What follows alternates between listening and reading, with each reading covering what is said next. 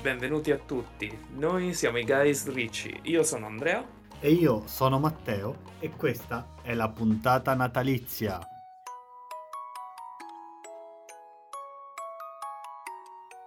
Andrea, lo, lo senti il Natale nell'aria? Sento Mariah Carey, non so se è la stessa cosa, però penso di sì. È esattamente la stessa cosa. Eh, quando arriverà anche Michael Bublé saprò che sarà Natale. Quando arriveranno i Wham sarà, Eh sì. sarà la vera notizia, esatto. Quindi benvenuti alla puntata natalizia di Guys Ricci. Eh, abbiamo tantissimi consigli per questo Natale, dal super mainstream al super film d'essè quasi autoriale e criptico. Ma io voglio partire col, col fenomeno e con, eh, diciamo, il vilipendio di me stesso. Voglio partire da Spider-Man No Way Home. Perché io eh, fino a 5-6 giorni fa non avevo così proprio voglia eh, di andare a vedere questo film. Stiamo registrando che è domenica 19, e la puntata uscirà tra qualche giorno. Però ecco, eh, non avevo assolutamente voglia di vedere questo film perché Far From Home eh, non mi era piaciuto per niente e in generale non sono un grande fan dello Spider-Man di Tom Holland perché l'ho trovato sempre, oltre che i film proprio deludenti sotto diversi punti di vista, anche eh, il modo in cui erano girati e la troppa codipendenza che il personaggio di Spider-Man aveva da tutto il resto dell'MCU eh, mi toglievano la voglia di vederlo, soprattutto anche rispetto ad altri film. Il personaggio di Spider-Man è stato quello che più di tutti eh, soffriva, secondo me, eh, di essere dipendente proprio a livello anche di arco di trasformazione, anche a livello di come viveva le situazioni dagli altri personaggi dell'MCU. In particolar modo il primo film era, anche il secondo, soprattutto dei due film, era soprattutto Iron Man che agiva da figura paterna e poi da proto zio Ben in un certo senso. Però il personaggio secondo me mancava un po' di dell'essere se stesso quindi di evolversi in maniera indipendente. Detto questo quindi io di voglia di avere No Way Home non ne avevo anche perché poi visto tutto l'hype attorno a questo film causato dal richiamare inizialmente i villain eh, dei vecchi film di Spider-Man, anche non dell'MCU, quindi abbiamo eh, mm, Electro e Lizard da di, Amazing Spider-Man, ovvero i film con Andrew Garfield, abbiamo eh, Doc, Doc Ock, uh, quindi Octopus, Green Goblin e l'Uomo Sabbia dai film di Sam Raimi eh, dei primi anni 2000 più con tutto il vociare ci saranno, non ci saranno anche Tobey Maguire e Andrew Garfield a interpretare gli Spider-Man, sembrava più essere eh, quello il core del film, quindi il guardate quante cose stiamo mettendo dentro, strizzatina d'occhio, strizzatina d'occhio, sì tu che sei Spider-Man anche vent'anni fa, sì c'è anche lui, tutte queste cose mi davano un po' la nausea tra virgolette, nel senso che pensavo, ok, questo film è costruito intorno a questi quattro camei e avrà un'evoluzione più o meno prevedibile.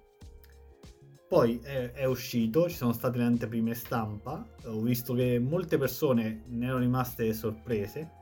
I miei amici sono andati il 15 in Italia e anche loro mi hanno detto guarda che è diverso, non è come pensavo fosse e così via. Mi sono detto vabbè, magari mi sbaglio, eh, proviamo ad andare a vederlo.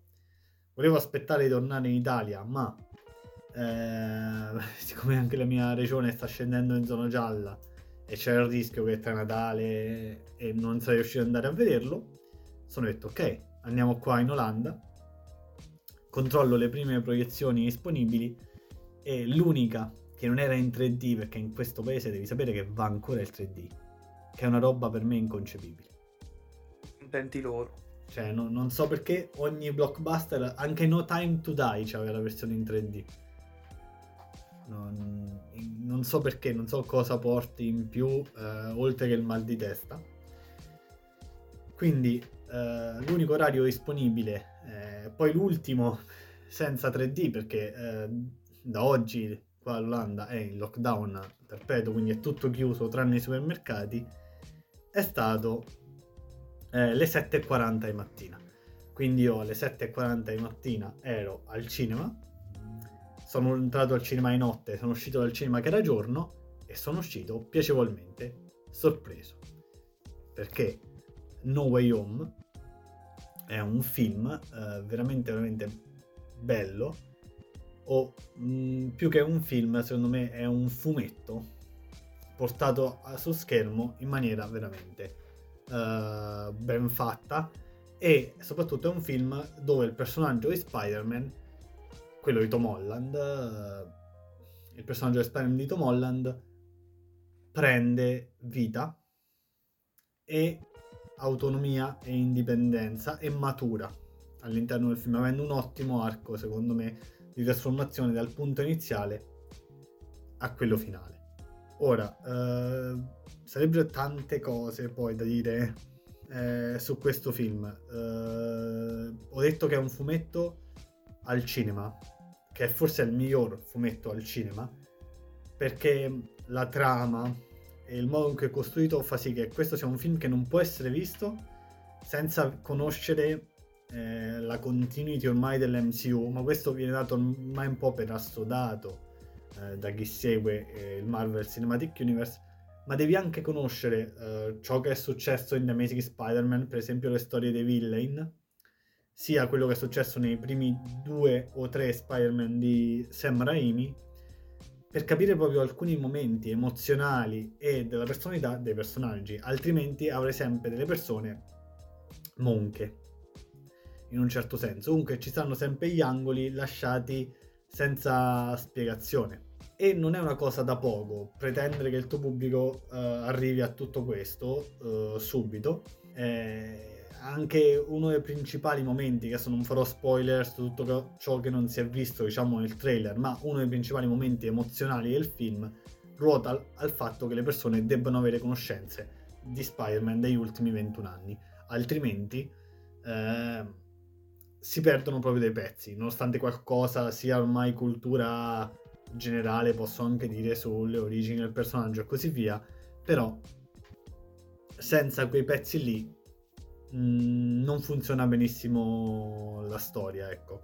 Ed è interessante se, se ci si pensa perché comunque non è una cosa da, da tutti, ecco, cioè cercare di strutturare un film in questo modo, uh, il che però da un altro punto di vista lo rende un film monco e lo rende un film che a sé non vale uh, quasi niente perché perdi un buon 20, 30, 40% proprio del, dell'emozione che il film ti fa provare.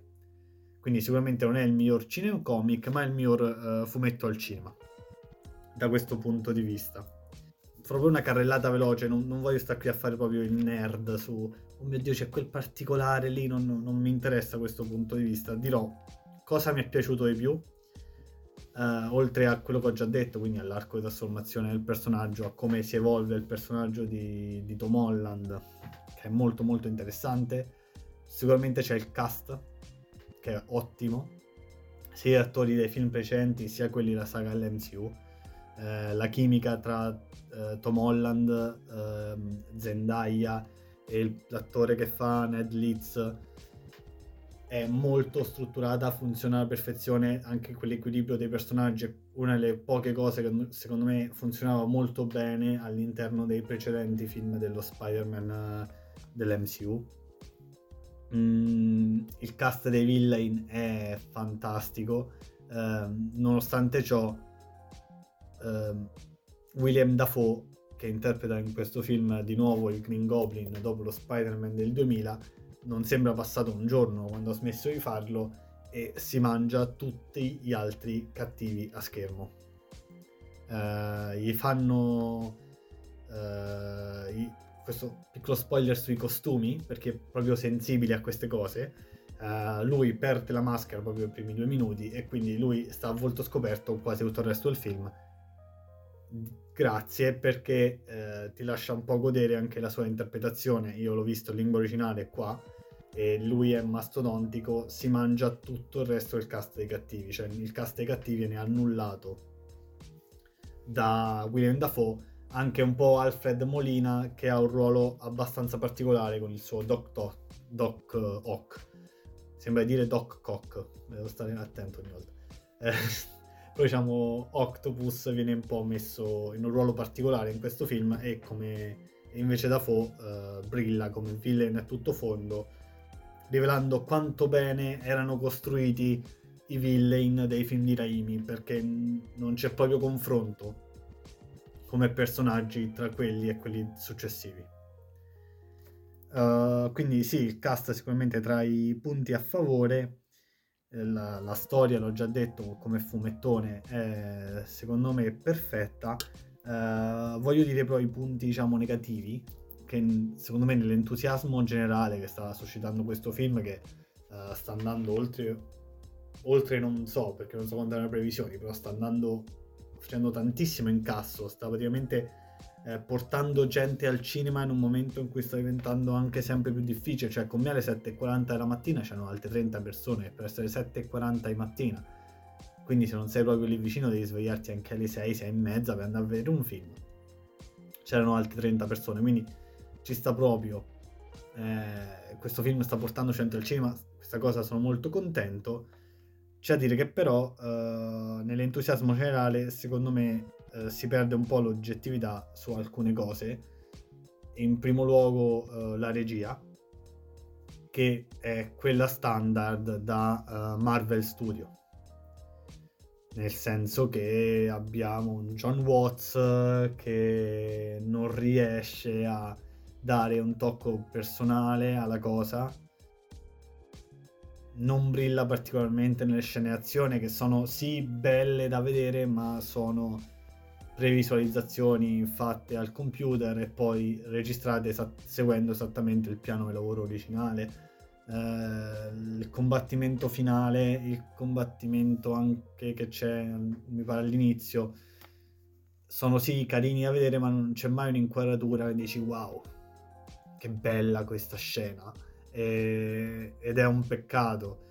La scena che si vede nel trailer, quella in cui sono Lizard, l'uomo sabbia e Green Goblin di notte che avanza, no, è Lizard, l'uomo sabbia e Electro eh, che avanzano la notte eh, e combattono per la, per la, battaglia finale è veramente povera visivamente, con, è su questa sorta di impalcatura, si vede lì e che quello che poi si vede anche nel trailer, l'ho trovata proprio sciatta, nel senso non è niente di così bello da, da vedere poi su schermo. Ehm, non lo so, l'ho, l'ho, trovato proprio poco interessante da, da, quel punto di vista lì, visivo. Eh, tutto fatto per rendere la, il ciò che succede perfettamente comprensibile ma mai sempre quel momento che ti fa dire wow. E secondo me questo è un grosso peccato. Eh, non so se l'abbiamo mai parlato qua nel podcast, ma un regista, per esempio, come eh, Michael Bay, che è odiabile sotto un sacco di punti di vista. In primis il fatto che nelle scene azione perde completamente il senso del... anzi se ne disinteressa totalmente del senso di narrazione della scena e punta solo a avere inquadrature bellissime, eh, lo trovo più interessante che queste scene qua. Nel senso, preferisco e voglio avere inqu- delle inquadrature che siano anche belle. In questo film non ce n'è una che sia wow, che bel quadro. Non, non riesce a farne uno durante i combattimenti che sia veramente bello. Eh, sembra sempre di vedere sì, una scena perfettamente comprensibile, una scena carina, ma niente che ti faccia stupire, niente che ti lasci a bocca aperta.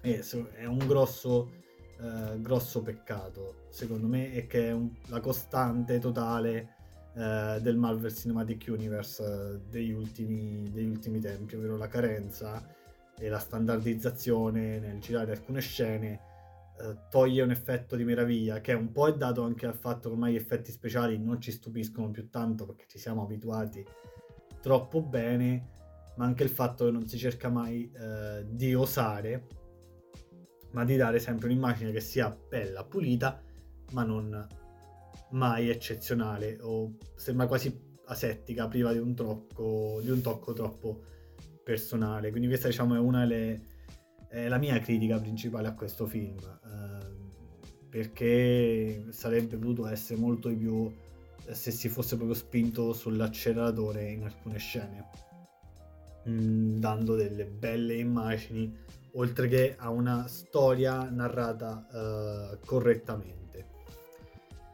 E poi non c'è molto altro in realtà secondo me da dire, eh, non starò qua a dire eh, sì, ci sono possibili sviluppi qua e là, eh, sicuramente è un film che pone le basi eh, per molte cose, questo sì, ma invito chi era scettico come me a dare una seconda occasione a questo film perché secondo me la merita perché è un film scritto e strutturato molto molto bene e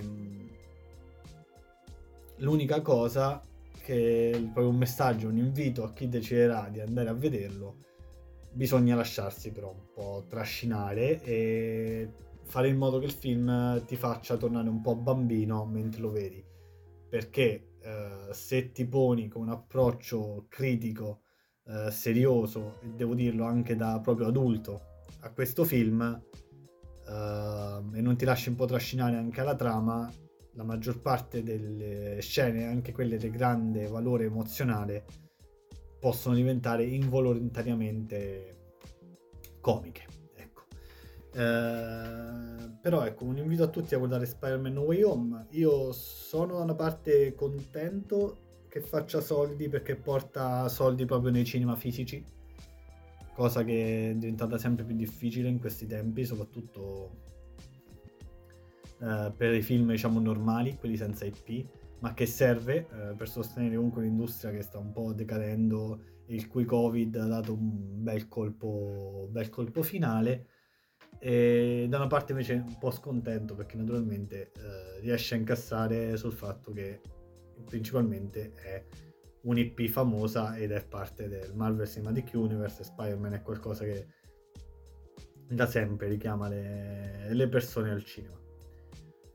Detto questo, non c'è, nel senso, non c'è molto altro da dire, nel senso che comunque è un film di intrattenimento, se, secondo me è scritto molto bene e che fa anche, questo lo devo dire, fa anche commuovere. Se ti lasci trascinare la storia, sono un, pa- un po' di momenti in cui eh, genera in maniera naturalmente intelligente e studiata a tavolino, ma genera commozione nello spettatore. Ora passo la palla a te perché eh, ci estraniamo un po' da, dal mainstream, no? Adesso.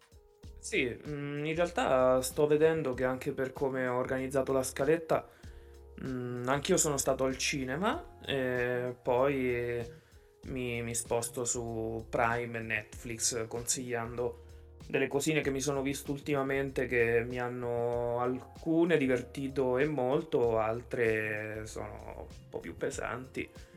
Eh, inizio dal cinema, Matteo, anche io ho sempre piacere di andare nei cinema fisici quando è possibile e ho avuto l'opportunità qua a Torino di andare a vedere un, un film de sì, come dicevi, come dicevi prima, è un film eh, ricercato, distribuito un po' meno, eh, però che mi ha incuriosito.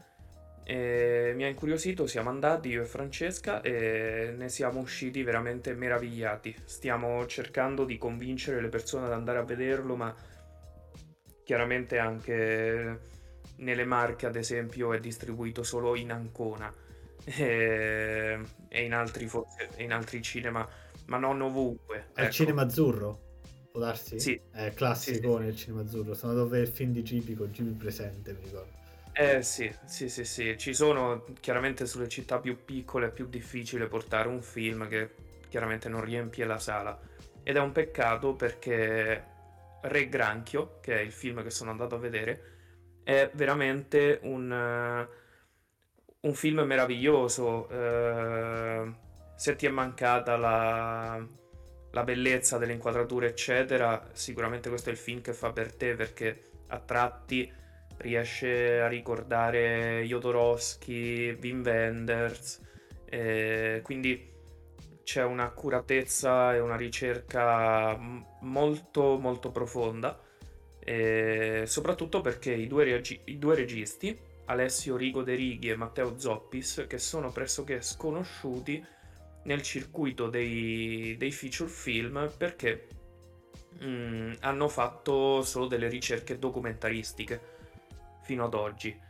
E lavorano alternatamente tra l'Italia e l'Argentina, anche se loro due sono di origini italiane, e riescono a mettere in scena con Re Granchio il loro primo film di sceneggiatura, diciamo, non un, non un documentario. Re Granchio narra la storia, narra la leggenda di Luciano, che è un pastore ma anche un ubriacone eh, nell'Italia del 1800. Questa storia ci viene narrata da dei cacciatori eh, della Tuscia che al giorno d'oggi si raccontano questa, questa leggenda. La leggenda è interessante perché parte appunto nell'Italia centrale, nelle zone sotto, sotto la capitale, e um, racconta di questo Luciano che si innamora di una, di una ragazza ma questa ragazza chiaramente ha una famiglia che non vuole che, che si accompagni a, ad un ubriacone, ad un uomo che non, non segue le regole del, del, principe che c'era in quel tempo nei vari piccoli, eh, nelle varie piccole città-stato, quindi un, quasi un anarchico, un, un rivoluzionario, ma in realtà è solo una persona eh, sensibile con, con, determinate condizioni che non riesce ad adeguarsi alla, alla, condizione di povertà e di sottomissione, non riesce ad accettare il suo destino. Sfortunatamente, nell'evolversi della vicenda, eh, Luciano viene tra virgolette incastrato, nel senso che la ragazza di cui eh, si era innamorato viene chiusa in un capanno che però è proprio il capanno del principe cui, con cui lui era entrato in conflitto. Quando per rabbia incendia questo capanno, lui era completamente inconsapevole del fatto che lei fosse lì dentro. E nel 1800 non ci sono esattamente i processi e diciamo la giustizia come la conosciamo oggi, quindi il, um, il la conseguenza è stata che il padre di Luciano, che comunque era medico, lo spedisce in Argentina. Luciano cambia vita, diventa un, uh, un cercatore d'oro, riesce a smettere di bere e finisce nella Terra del Fuoco. In questa Terra del Fuoco il film diventa completamente onirico e visionario. Lui inseguirà una leggenda di cui ha sentito spesso parlare, che è la leggenda di un lago in mezzo alla montagna, sul fondo del quale vi è un tesoro. Ora, raccontato così, è una fiaba.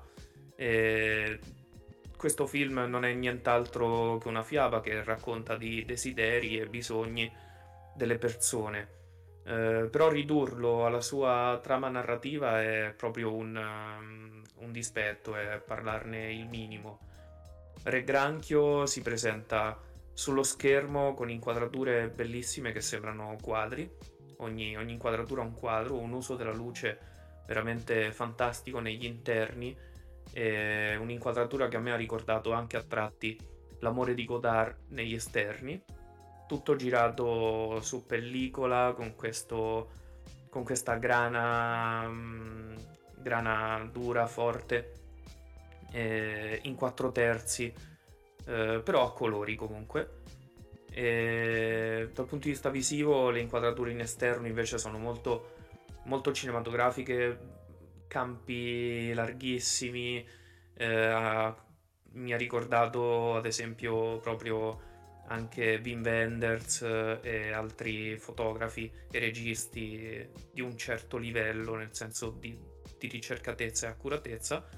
E l'ultimo, ehm, diciamo, la ciliegina sulla torta è che questi anziani che raccontano la storia di Luciano e tutti gli attori anziani, tranne il protagonista, sono attori eh, improvvisati, sono venendo i due registi da un background di documentario, eh, si percepisce sullo schermo il fatto che questi sono tutti attori non professionisti, sono persone reali che interpretano all'incirca il ruolo della loro vita. Eh, per cui è molto interessante vedere la bravura e forse anche la pazienza dei registi nel mettere in scena queste situazioni.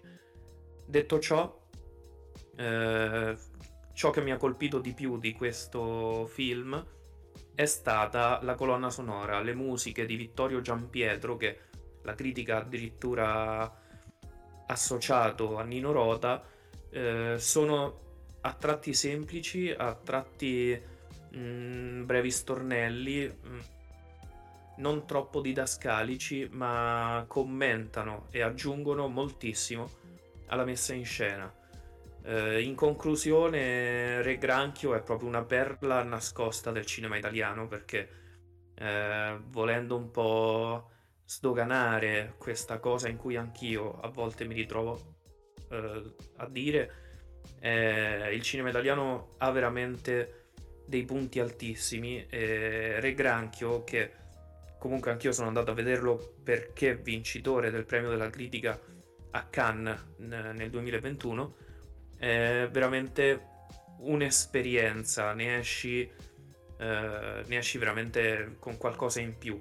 Non è un film, cioè sicuramente può essere visto di sfuggita o alla leggera, ma anche secondo me in condizioni poco favorevoli è difficile che si distolga l'attenzione da tutto il film. Non c'è un momento in cui dici ok, non è interessante o è noioso. È un film che tiene appiccicati allo schermo e anche per questo spero che riesca a girare, ad essere distribuito e magari a finire in qualche cineforum. A volte no, si, si riesce a distribuire in maniera un po' più capillare eh, in giro per l'Italia, soprattutto perché poi all'estero magari è ancora più difficile, quindi eh, questo è il mio consiglio anche magari non so cercare il DVD su Amazon da qualche parte tra qualche tempo. Chi riuscirà eh, a vedere Re Granchio spero che provi le mie stesse emozioni perché è veramente un film meraviglioso. Eh, detto questo mi sposterei, questa era la parentesi del sì. Eh... La parentesi cinema finisce qui. Andiamo su dove Andiamo. finiranno tutti i film che non sono uh, Fast and Furious.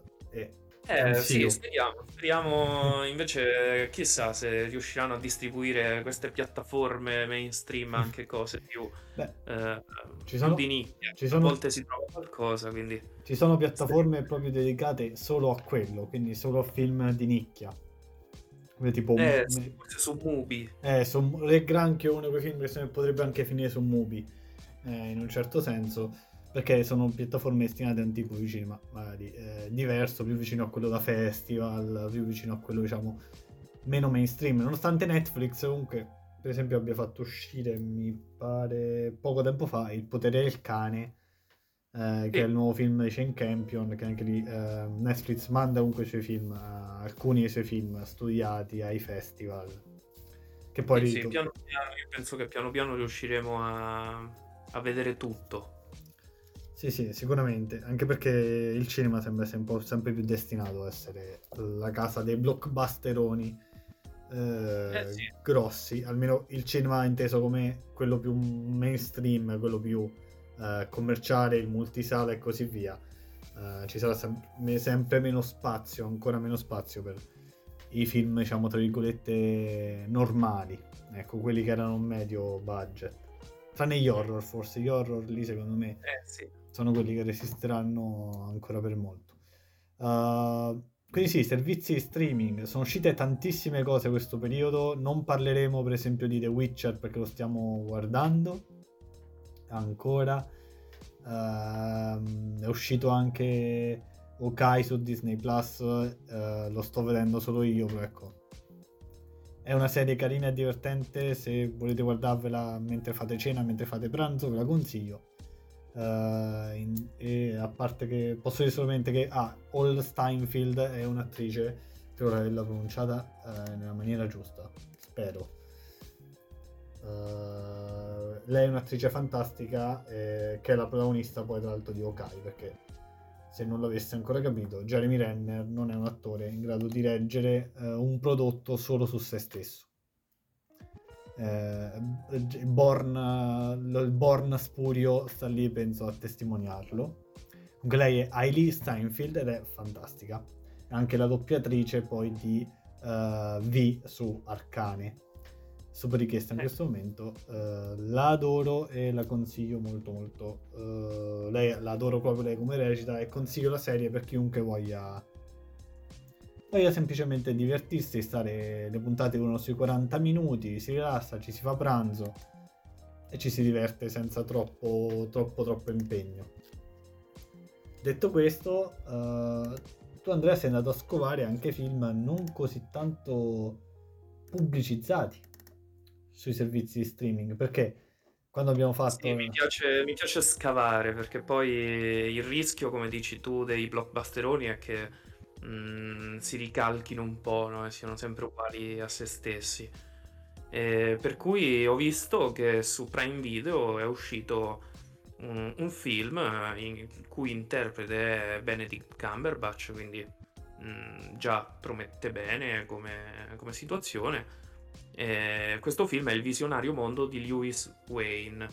Mm, se non eh, si studia storia dell'arte a livello specifico, l'illustrazione, eh, diciamo i percorsi particolari anche a livelli geografici, perché Lewis Wayne è inglese, mm, probabilmente è un nome che non dice niente a nessuno.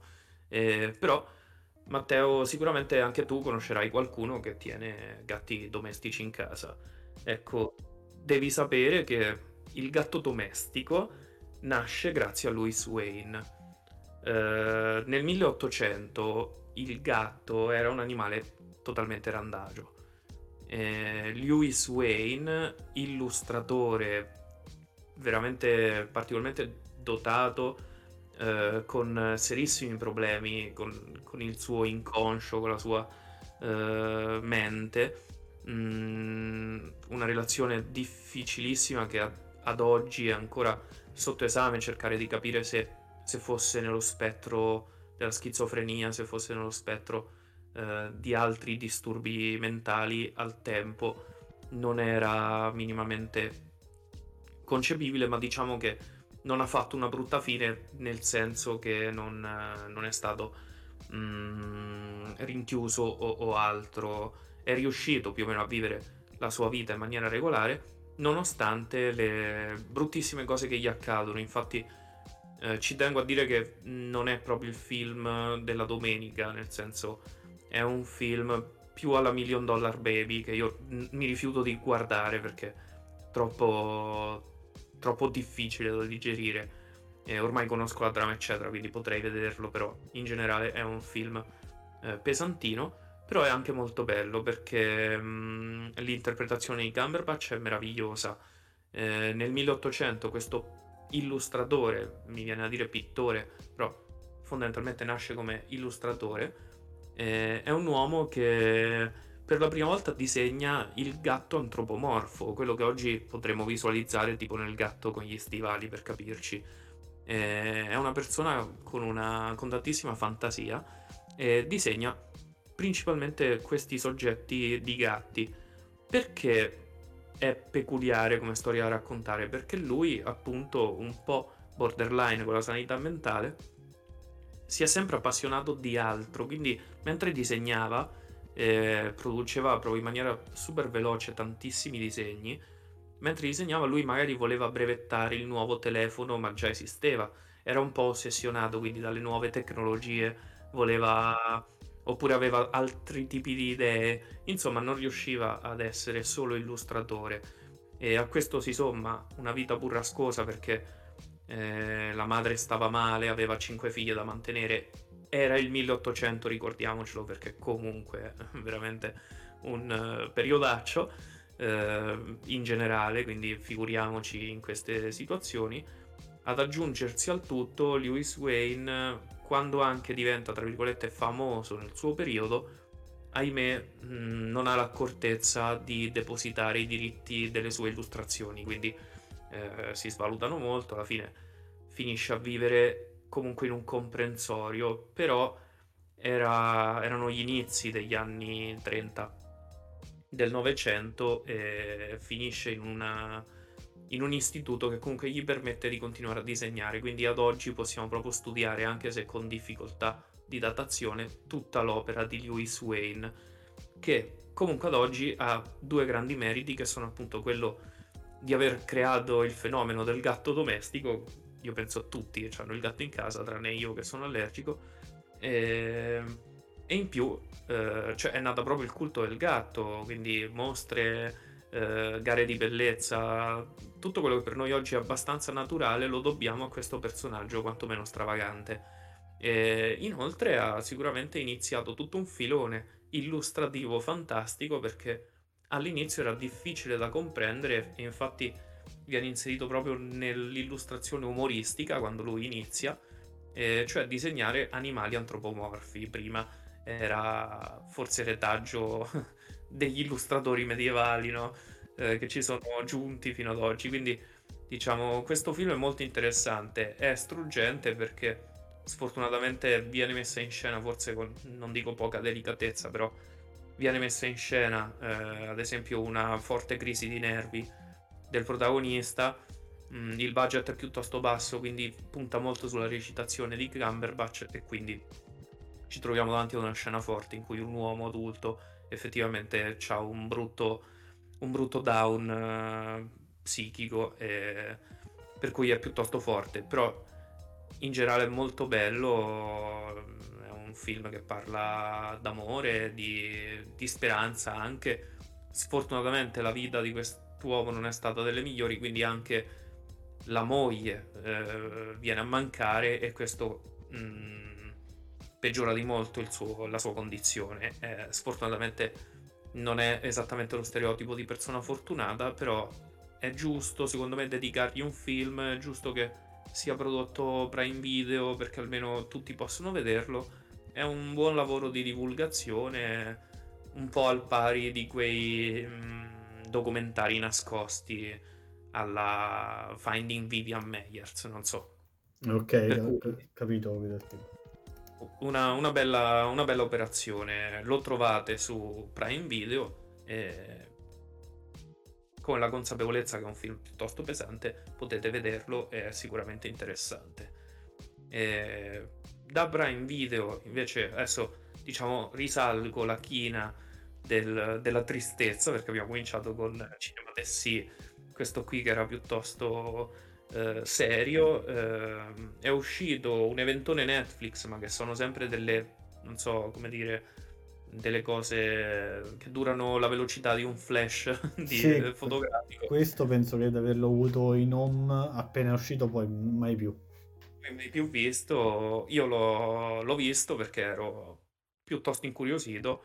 Stiamo parlando di, di Harder Day Fall, film western diretto da James Samuel, che è pressoché sconosciuto, eh, però con degli interpreti abbastanza interessanti come Zazie Beats e Idris Elba. Eh, dai protagonisti già si può intuire è un black movie che fa parte un po' di quel filone eh, ritrovato della black exploitation, quindi è completamente un black movie non so se ci sono uno o due personaggi bianchi, ma forse sì, no. È un western atipico per il fatto che i protagonisti sono quasi tutti sì, afroamericani. Sì, sì, sì. Però anche questo, diciamo, è, è un po' uno stereotipo americano perché sono ad oggi censiti i cowboy neri, eh, per cui interessante no? anche andare a sovvertire questo questo stereotipo che effettivamente se c'erano perché non raccontare una storia. Eh, nel eh, film compaiono tutti i personaggi che sono veramente esistiti, però tutta la storyline è completamente inventata. Devo dire che è piuttosto interessante perché è una cosa che non si vede spesso ultimamente, ma ehm, c'è un, come dire, c'è un plot twist sull'ultima scena, cioè il finale è, è un plot twist, quindi questo mi è piaciuto perché comunque a me ha ricordato molto una regia anche molto anime, nel senso che per durare un'oretta e mezza è un film che mette in scena tantissimi presupposti narrativi e li chiude tutti, quindi è interessante. Quello che non mi è troppo piaciuto è il livello di violenza gratuita, mm, molto quasi splatter, sempre in scena, quindi mai lasciate intuire, eccetera. E una regia molto pop, diciamo che al di là della forte violenza, linguaggio scurrile, quindi un po' un, cioè, se non ci fosse stato Quentin Tarantino, questo sarebbe un film eccezionale. Sfortunatamente è un film che fa molto il verso a Quentin Tarantino senza quel talento registico, quindi eh, parliamo di una commedia pulp al 100% senza grossi risvolti di nessun tipo se non quello di regalare effettivamente un'oretta e mezza serena e tranquilla. Eh, di più non c'è da dire su The Harder Day Fall, come abbiamo anche visto, infatti è scomparso dalla home Netflix, un po' passato in sordina, ma comunque un film che c'è stato, c'è. E alla fine non è, non è brutto, quindi vale la pena di vederlo rispetto a tanti altri. È godibile, diciamo. Sì, sì, sì, sì. Concludo passando alla dem- demenzialità più totale, che è anche la mia, eh, forse il mio genere preferito. Eh, qui parla mia, il mio lato orgoglioso che è quello che aveva scoperto Adult Swim anni prima che diventasse famoso, quando ancora c'era solo Mr. Pickles, tipo, che era il gatto, il cane satanico, eh, girava su YouTube qualcosa. Eh, stiamo parlando di Saturday Morning All Star Hits, un programma Netflix Oddio, cosa ho detto? Un programma Netflix completamente metanarrativo. Un'operazione di commedia e animazione eh, retro bellissima perché va a imitare tutta quella fascia eh, pomeridiana dedicata ai giovani. Eh, non so se ti ricordi, che ne so, Solletico, il Gamebot. Eh, sono già troppo già troppo... Già troppo grande, la melevisione. La, la so. melevisione sì, la melevisione me la ricordo, sì. Sì, quella cosa che c'erano eh, tipo questi presentatori, no? oggi forse me contro te, eh, questi presentatori che lanciano i cartoni animati e poi sì, tornano, sì, fanno sì, sì. Eh, quindi è, è talmente metanarrativo che non ci sono gli episodi, ci sono le videocassette registrate, quindi okay. Eh, molto curato perché poi ci sono dei piccoli inframezzi tagliati del, delle pubblicità, eh, t- tantissime cose divertenti di questo genere. Eh, però sicuramente ci sono due mh, mm, chiavi di lettura troppo divertenti che sono Uh, l'attore protagonista che interpreta questi presentatori, personaggi del mondo reale è sempre lo stesso, che è Kylie Money, mh, mm, non troppo conosciuto ad oggi, se non fosse che su Saturday Morning All Star Hits interpreta tre o quattro coppie di fratelli gemelli, tutti lui, tutti ricreati in post, tutti con questo, questa art direction retro. Mm. Stra... cioè tantissimo lavoro per questo risultato completamente demenziale e molto divertente perché poi tutti questi fratelli entrano in conflitto.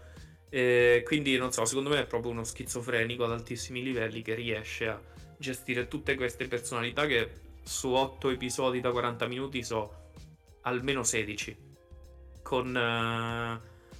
E poi c'è un attore bellissimo, fantastico, che fa troppo ridere, che interpreta tipo una sitcom per ragazzi alla Beverly Hills, diciamo.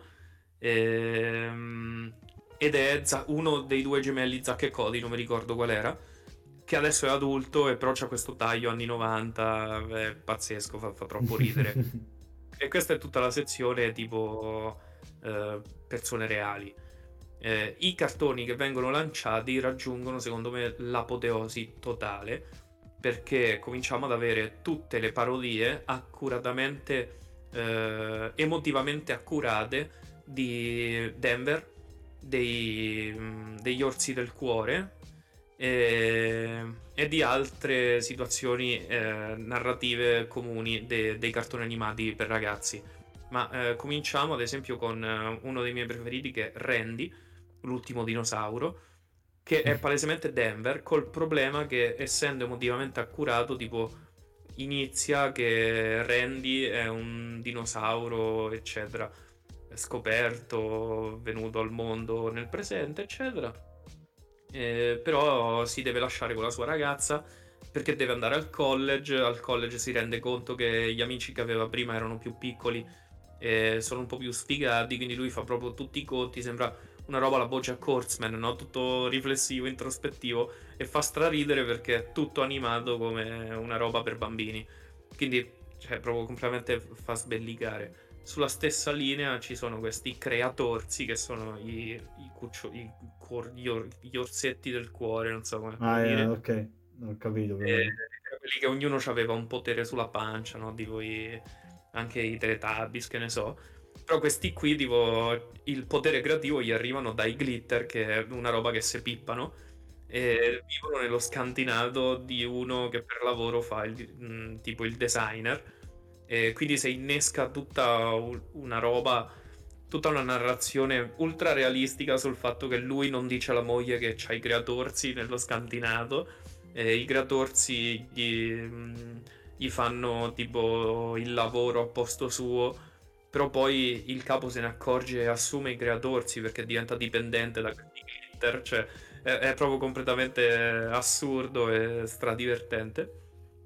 E poi ci sono i miei, forse i miei preferiti, non lo so, eh, i, gli Strongemolds, che sono questi animali eh, potentissimi, antropomorfi, tipo il leone, il canguro, no? questi qua violentissimi, eh, il cui filone narrativo di questo eh, di questo cartone animato viene completamente sovvertito dal, dall'entrata di un personaggio interpretato da uno dei presentatori di tutto il, lo, il Saturday eh, di tutto il Saturday Morning All Star Leeds eh, che viene fatto diventare un cartone animato entra nella trama e la sovverte completamente. Quindi un'operazione gigantesca di totale delirio metanarrativo che consiglio a tutti gli amanti di Adult Swim, eccetera, non è una produzione Adult Swim, eh, per cui è, inter- è, interessante che ci sia un altro, eh, un'altra produzione di questo genere perché è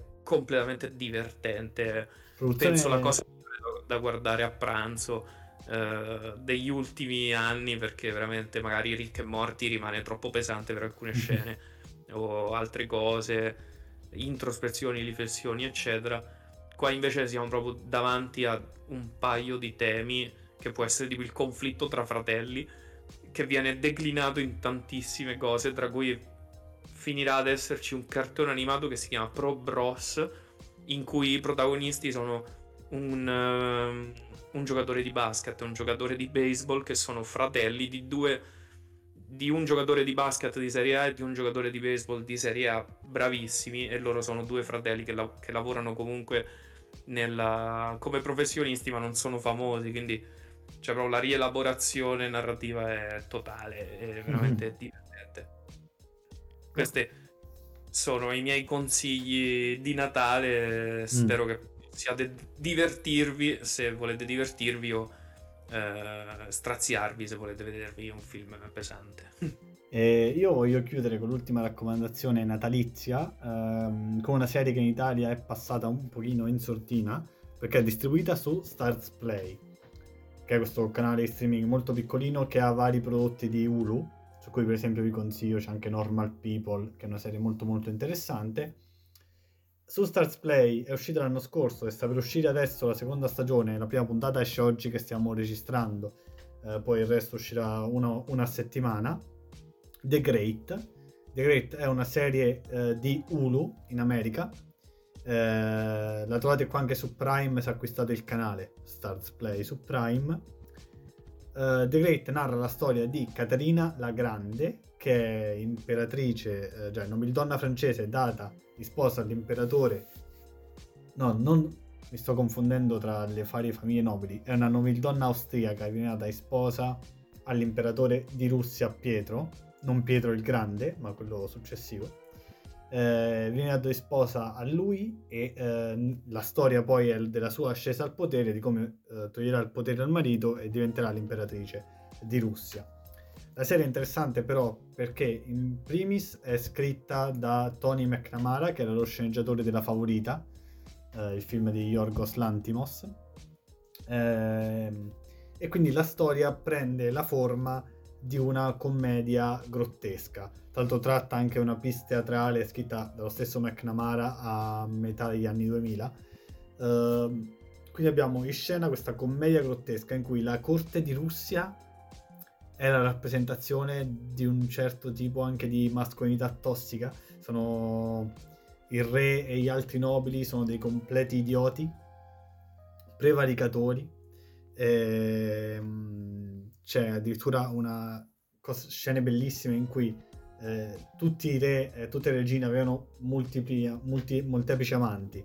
Uh, in questo caso, tipo, c'è il re che come amante ha la moglie di un suo amico e quindi va a letto con questa mentre il suo amico è nella stessa stanza e poi chiama i brindisi ogni, ogni tot. Uh, quindi c'è questa commedia gigantesca, grottesca.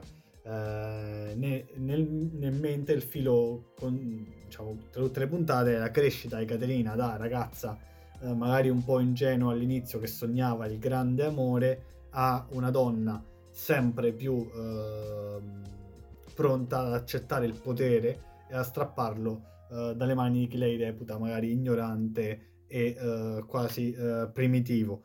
è una serie che quindi sotto questo punto di vista ha anche una matrice femminista su molti livelli ma uh, cioè, questo non toglie nulla, cioè, non, non, voglio essere dire qui, dire è una serie politica, no, una serie estremamente in primis divertente e che usa la matrice femminista anche per raccontare la storia in maniera leggermente diversa dal solito biopic.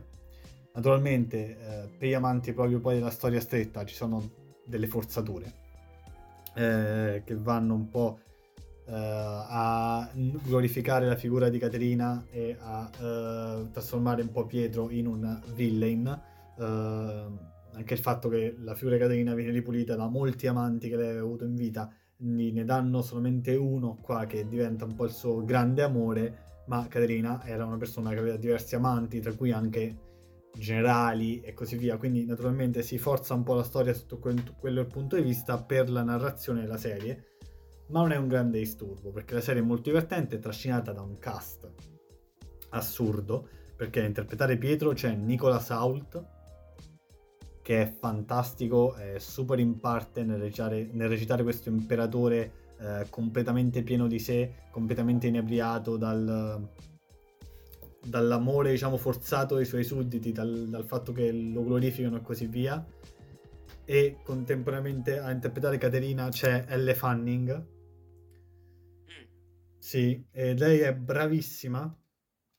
Eh, innanzitutto perché proprio c'ha il physique du role per interpretare eh, questa ragazza che inizialmente è un po' ingenua verso ciò a cui sta andando incontro, ma è completamente brava poi a trasformarsi, funziona alla grande nelle scene drammatiche, funziona alla grande nelle scene eh, comiche. Eh, mi ha davvero, davvero eh, piacevolmente sorpreso la sua interpretazione. Poi nei vari ruoli di supporto c'è una serie di attori eh, che si è già visto in altre parti, spesso anche dei caratteristi, che comunque sono anche loro molto molto bravi. La seconda stagione ho visto che avrà addirittura Gillian Anderson, quindi ho, ho grosse aspettative. Uh, quindi la consiglio ovviamente a chi vuole anche qua una visione uh, divertente, uh, anche se questa è leggermente più magari impegnativa, ma è una serie che sicuramente vale il vostro tempo. Uh, l'unica magari critica è che gli episodi sono formato prestige drama, quindi sono formato da un'ora per una serie che magari, essendo una, alla fine una commedia grottesca molto dark, poteva anche starci sui 40 minuti e non sarebbe successo niente se gli episodi erano un po' più tagliuzzati. Detto questo, penso che le vacanze natalizie ve le abbiamo riempite abbastanza tra demenzialità, autorialità, uh, supereroi e western quindi noi vi auguriamo un buon Natale o buone feste come preferite e ci sentiamo uh, dopo le vacanze ehm, per parlare di probabilmente anche The Witcher, perché lo sto guardando questa seconda stagione, mi sta abbastanza convincendo.